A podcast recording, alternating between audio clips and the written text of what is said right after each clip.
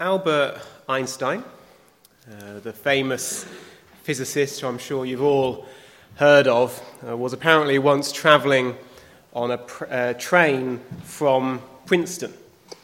And when the uh, conductor came down the aisle uh, punching the tickets, uh, Einstein reached into his waistcoat pocket and he couldn't find his ticket.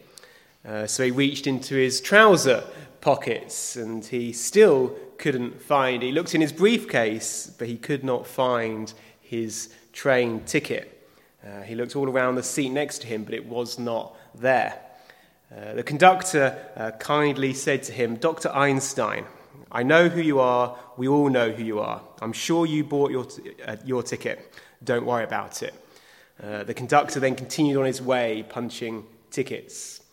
But just before he went to the next carriage, he turned around and saw Einstein on his hands and knees looking under his seat for his ticket. And the conductor rushed back and said, Dr. Einstein, don't worry. I know who you are. Uh, it's no problem. You don't need a ticket. Einstein responded, Young man, I too know who I am. What I don't know is where I'm going. Einstein had a problem that he didn't know where he was going. And it's good, isn't it, uh, to know where you're going you know, in life, uh, if you're on a journey of some sort, but in general also, uh, to know where your life is heading, uh, what your point for living is, what direction are you going in. Now, sadly, many people do not. Uh, many people don't have a clue where they're going. They sort of live life day to day, but they don't really know which direction their life is heading. Fortunately, in this passage, uh, Peter helps us to know how we can know where we are going.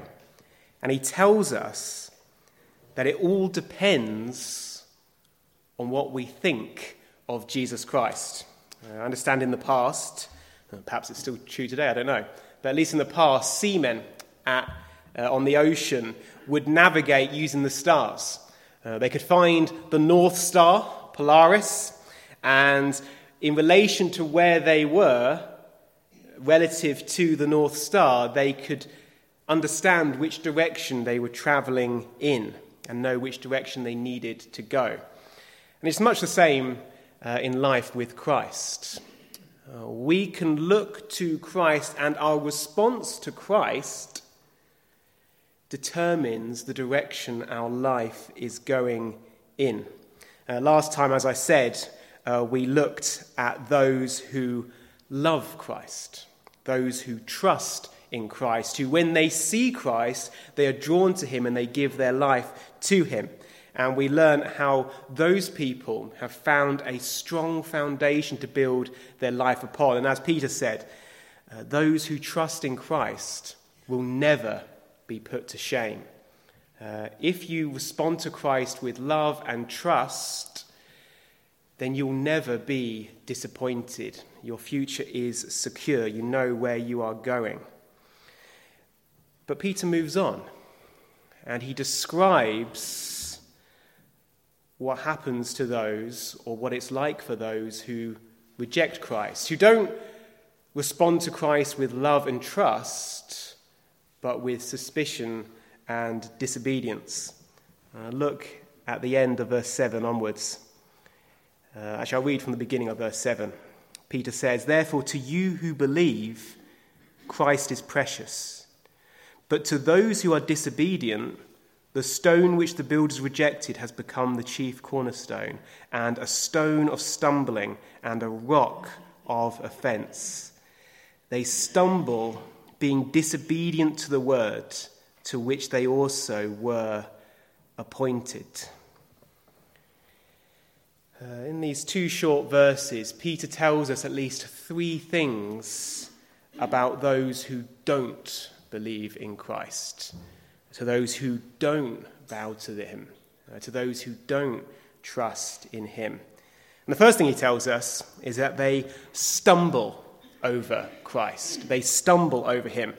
Uh, we saw last time how, for believers, Christ is a rock to build on. He's a cornerstone, he's a foundation, and they build their life on him.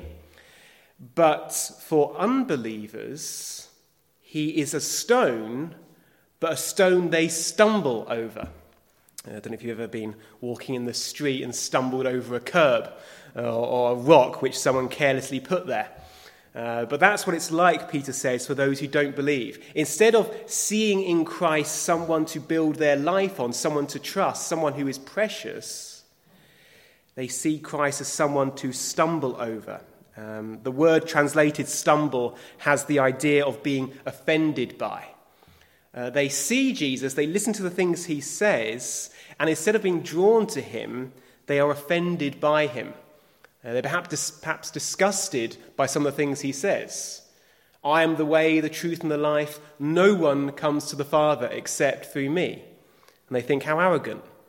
How can a single man say that he is the only way to God?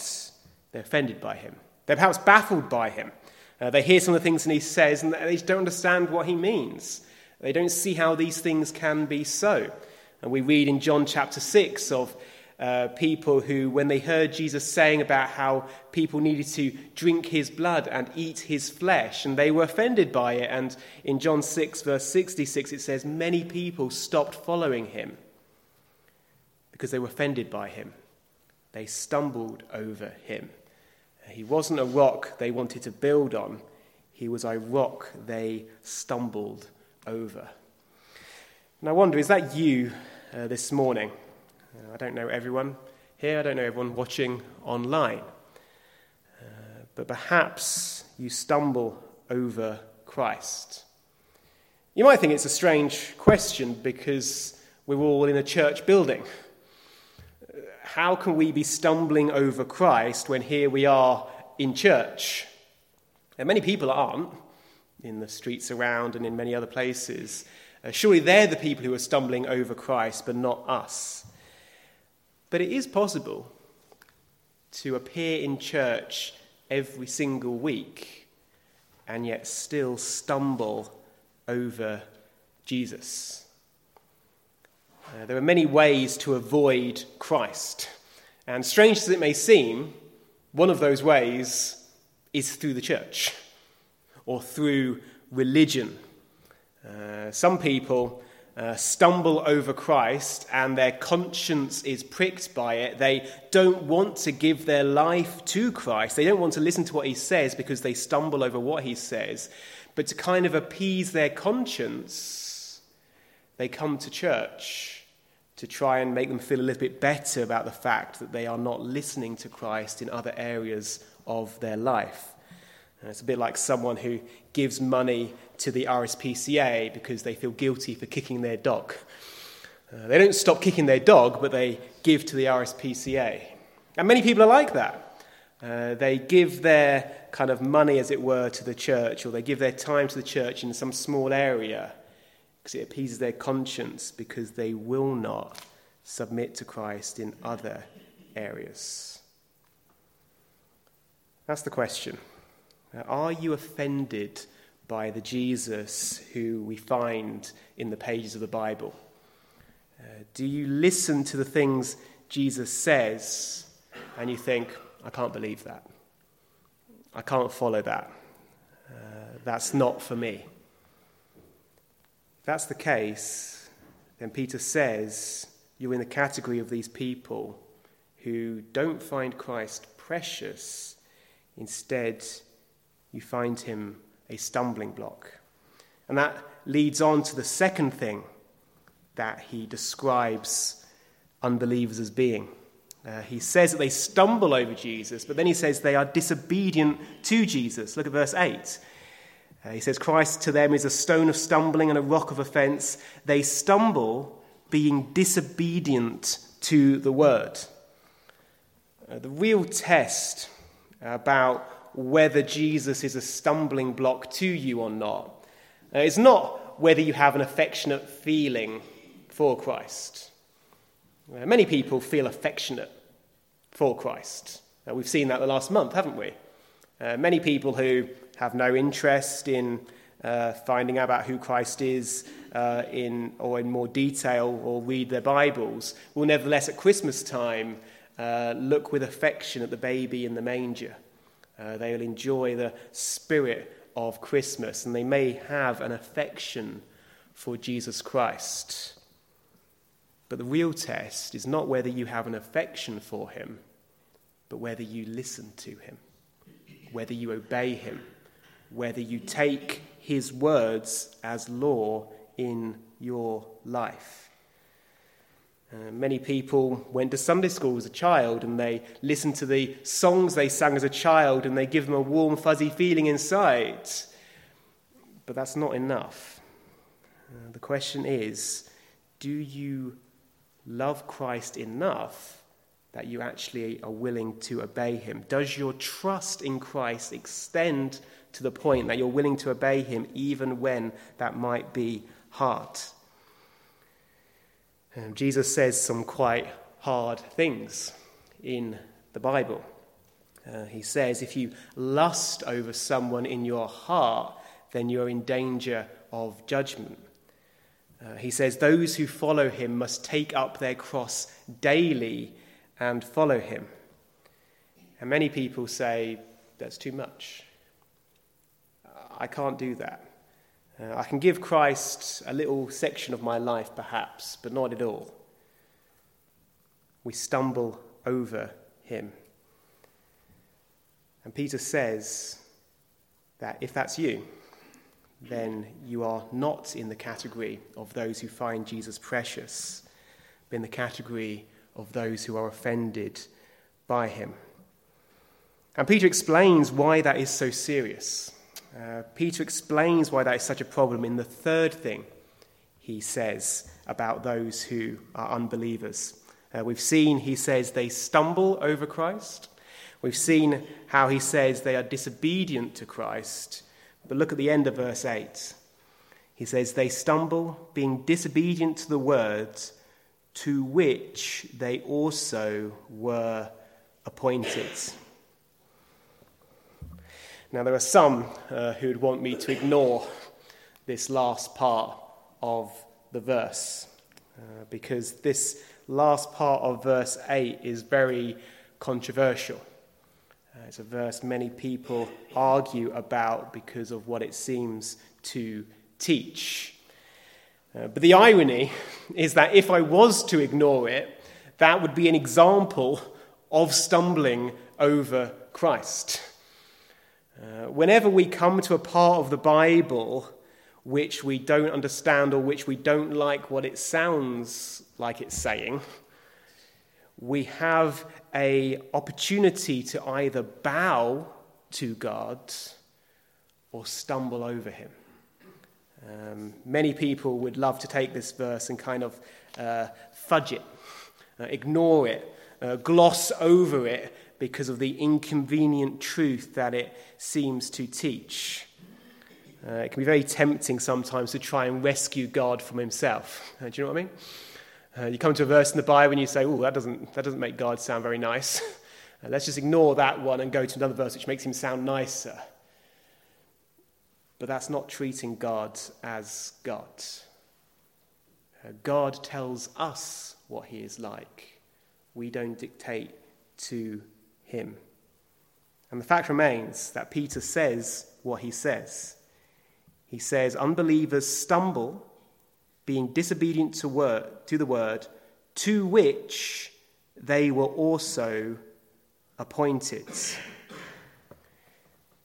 Peter is saying that those who are unbelievers, those who are offended by Jesus, who stumble over him, were appointed or destined by God to do just that.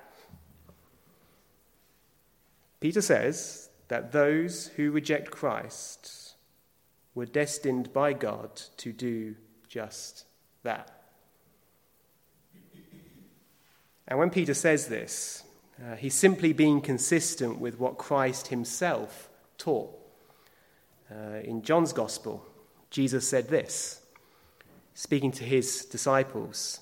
He said, You did not choose me, but I chose you and appointed you that you should go and bear fruit and that your fruit should remain. Uh, Jesus says to his disciples, You did not choose me ultimately, but I chose you. Now, they did choose him, but Jesus is saying that you would never have chosen me unless I first chose you. And many other parts of the New Testament teach the same that we cannot choose God unless God is first working in our hearts. Naturally, we're born with a heart which resists God, which turns away from God, which goes our own way and not God's way. And God needs to work in that heart so that we can turn to Him. And God works in some people, but He does not work in everyone. God ultimately decides the destiny of each and every person. And the Bible actually is very clear on this point. Uh, the reason there's so much debate about it is because that's a very unattractive truth. Uh, now, we should say, it's really important to say, that's not all the Bible says. The Bible says more than just that, though it does say that. We're also told that God takes no delight in the death of the wicked. Uh, God is not gleeful when someone who rejects him dies. God does not take delight in that. Uh, so we need to appreciate that the Bible teaches that it's possible for God to choose to do one thing and yet also, from another point of view, not take delight in that thing. Does that make sense?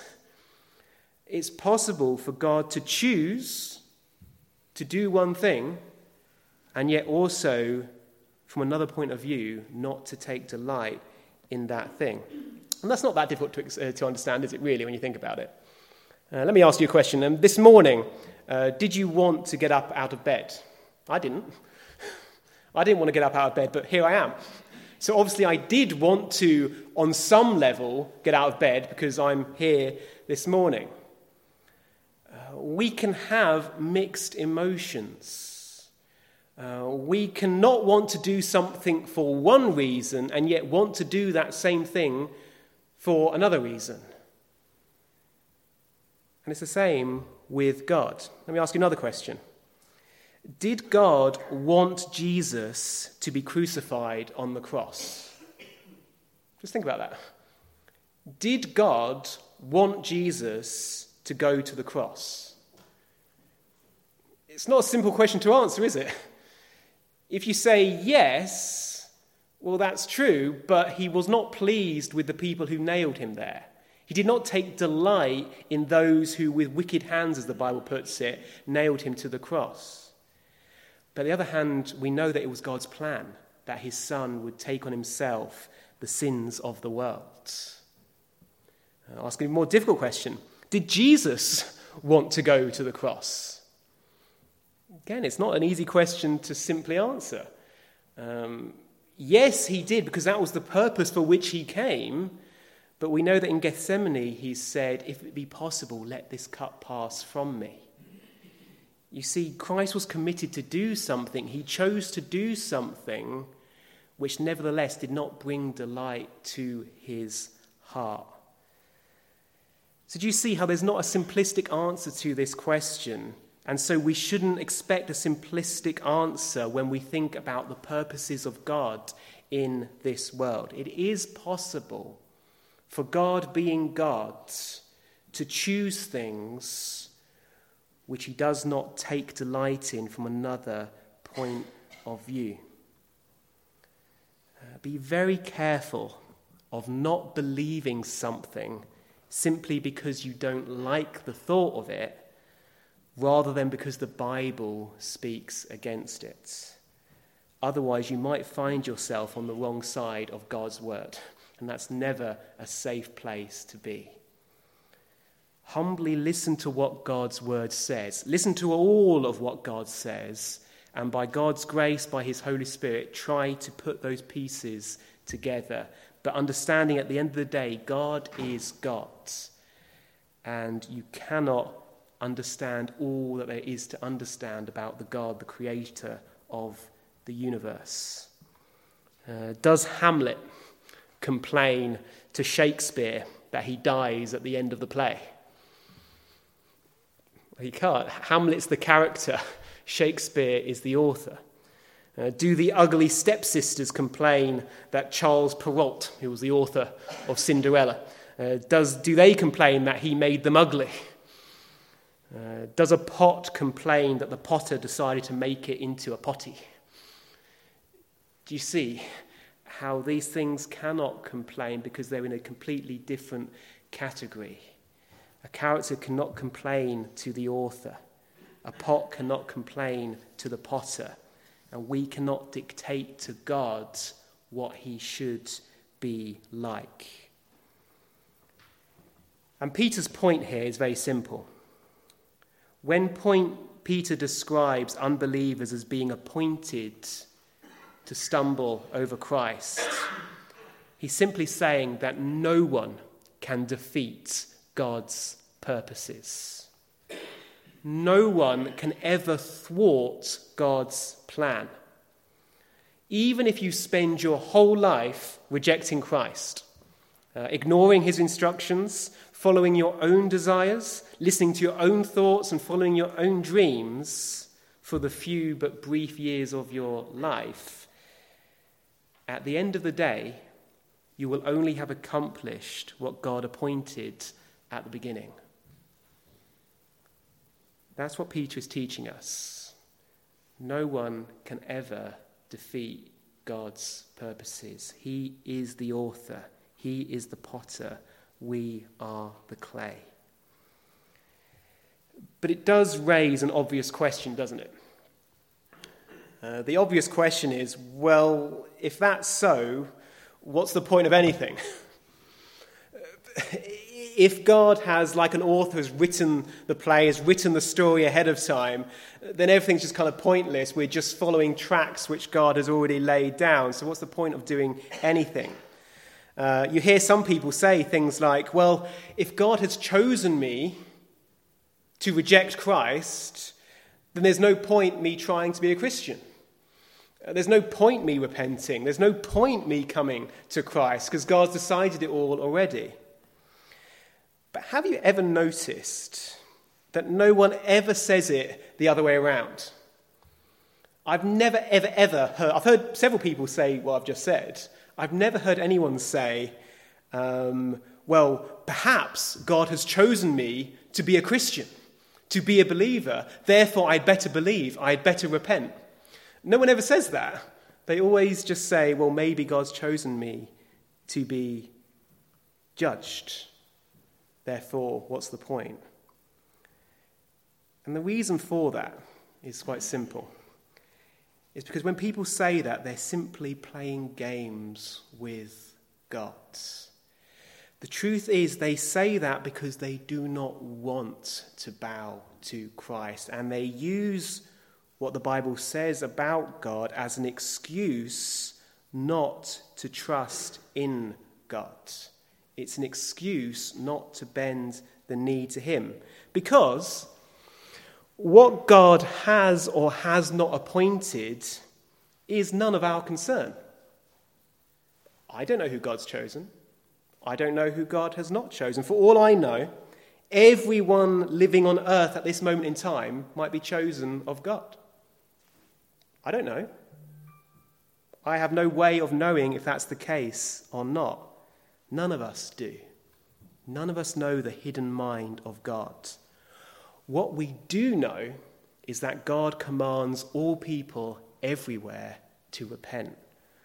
What we do know is Christ says, Come to me, all you who are weary and are heavy laden, and I will give you rest.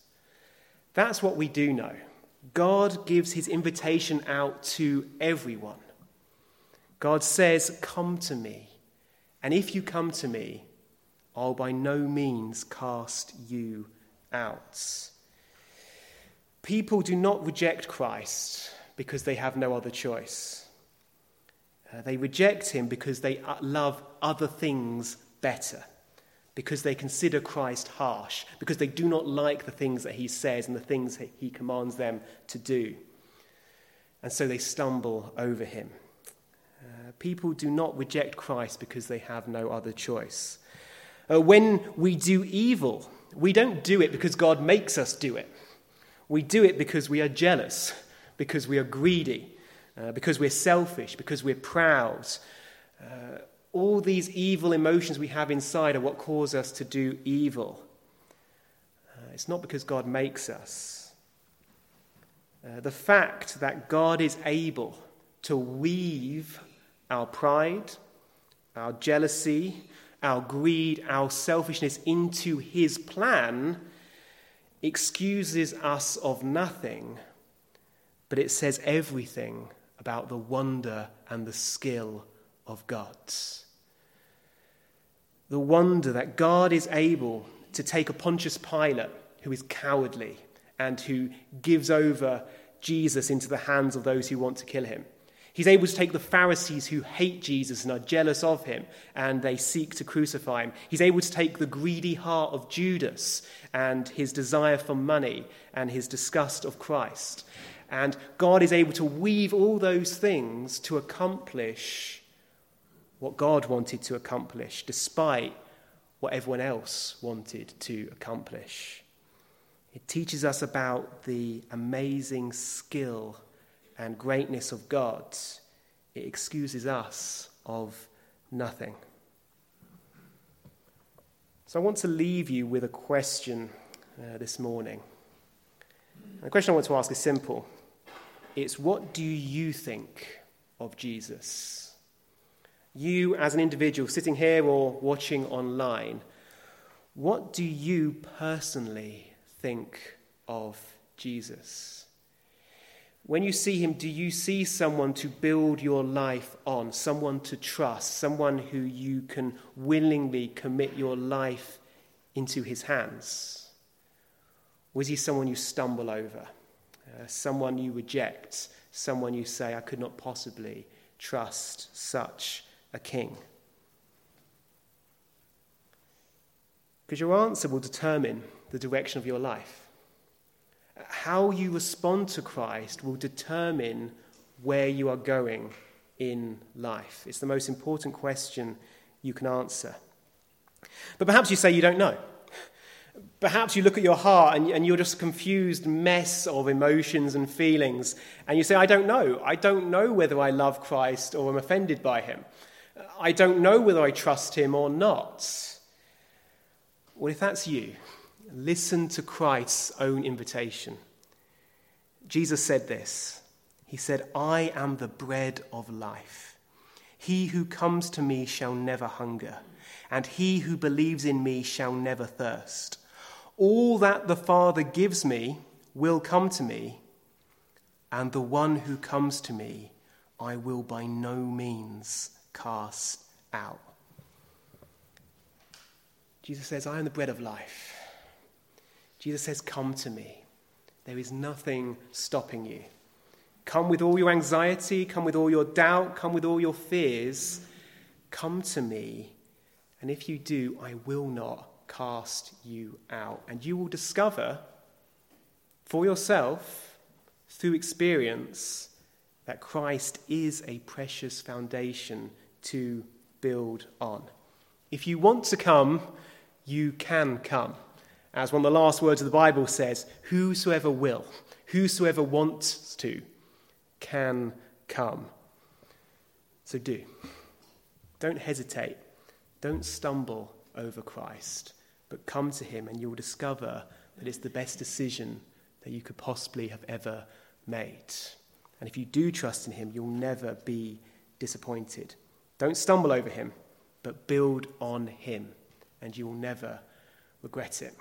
And that's why I've chosen as our last hymn a hymn which uh, expresses the fact that God is God and we are not, and we cannot possibly understand everything that there is to understand about God. But nevertheless, there is one thing we can understand that Jesus is a Saviour to those who come to him. So we're going to stand in closing, number 753. I am not skilled to understand what God hath willed, what God hath planned. I only know at his right hand stands one who is my Saviour. So we'll close by singing 753.